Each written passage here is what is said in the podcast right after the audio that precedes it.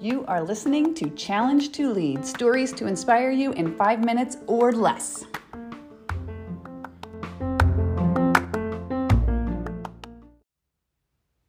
I love a good quote, in case you haven't realized that by now. And the one I want to share with you today is, the best tool for the job is the one that gets used. Right? The best tool for the job is the one that actually gets used. That makes sense, right? And I've been spending some time these past few weeks talking about goals and schedules and moving forward. And there are so many ways to be intentional about what you want to accomplish. And I don't think that there's one right way.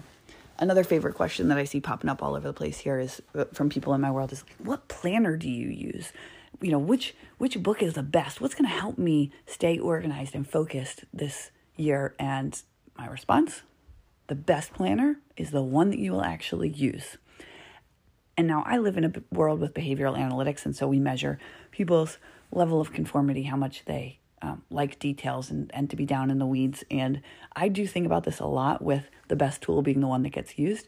High detail people want things where there are spaces for every little thing in the day. It's down by to like fifteen minute or half hour increments. And there's, there's other blocks and prompts and questions that help them get focused and stay focused. Um, but listen, for my nonconformists out there, if I make them get down in the weeds and fill out twenty pieces of information each week, um, that's probably not going to help them stay on the path they need to stay on. They might do better with a tool that's not even a planner, maybe just sitting down for the week and doing one of my other favorite exercises, which is the win the week, win the day, which is just Monday morning, you sit down and you say, like, what's the one thing that I have to get done this week for this week to be successful? That's my win the week. And then what are the three things that I have to do today um, in order for this day to be uh, good enough, right? That's my win the days. Um, so if you're not really a down in the weeds person, you might need something more conceptual and very high level like that. So the best tool is the one that's going to get used. Um, and so I talked about scheduling this week and, and you know, how I did this ideal schedule exercise. And I've talked about this goal setting worksheet. I like to do that. But um, something that I have found, especially when I'm in a place where I can't, I can't see all the details and I don't know exactly what things are going to look like or how things are going to go, is uh, something that I do is a word of the year. So this is another tool to put in your tool belt and see how this feels for you.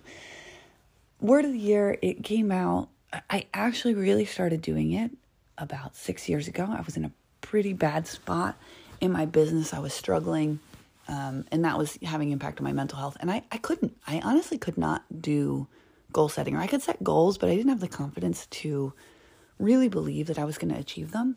Uh, and so I just started setting this intentional word of the year, which becomes my touchstone for guiding my year. It's just, it's more of like a feeling of what the year should, should be like, or where I need to go, instead of getting really granular and down in the weeds and setting smart goals that have numbers tied to them. And I remember that first year, my word of the year was faith, was faith, right? I was in a bad spot, or actually even when the year started, I wasn't really in a super bad spot. The, the year definitely took a turn somewhere in the middle.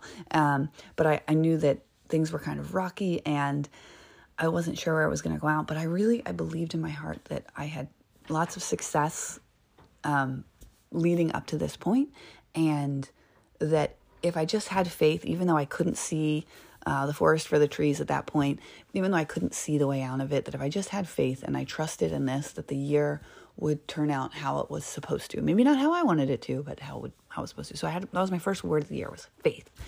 Um, and then You know, I did get through that year, and um, it ended in a, a great spot. It started in a not so great spot. It took a really bad turn somewhere in the middle. And then by the end of the year, um, I was in a, a place of great potential.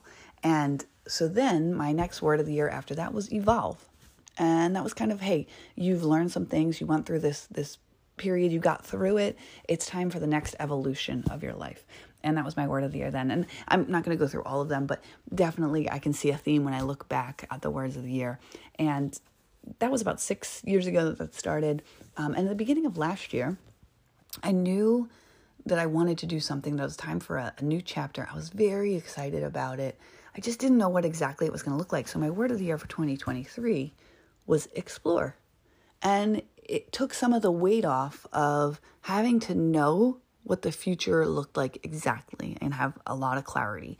But, you know, I, I used that word as my touchstone to also give myself some grace that when I tried things and they didn't work out, that that was okay, because the, the word this year was explore. It was, it was not to just leap into something without really understanding all of the consequences or, or where that might take me, but to, to try some things out until I found the one that fit really well. Um, and so my challenge for you today is, if you're still looking for that way to set some intentionality around your year and you've heard of a bunch of different things and they don't work for you, maybe try this idea of a word of the year. Now, I also love words like Scrabble, bananagrams, crossword puzzles, reading. Words are are precious and special to me.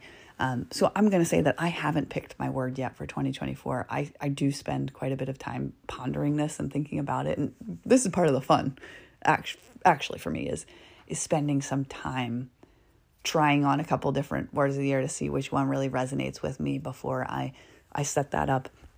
And I'll write it and I'll put it up on my wall, or I will put it on my phone. I'll make it the background of my phone. Just a reminder to keep using this word as a touchstone. So that's a potential other tool in your tool belt. Remember, the best tool is the one that gets used.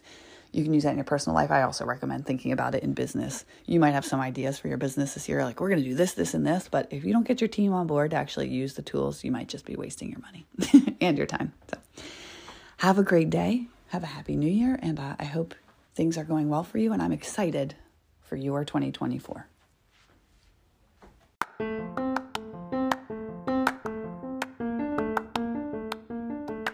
Thank you for tuning into this podcast and participating in our movement to become better leaders one day at a time. The ultimate compliment you could offer is to share this with someone else who would also benefit from it. Have a great day.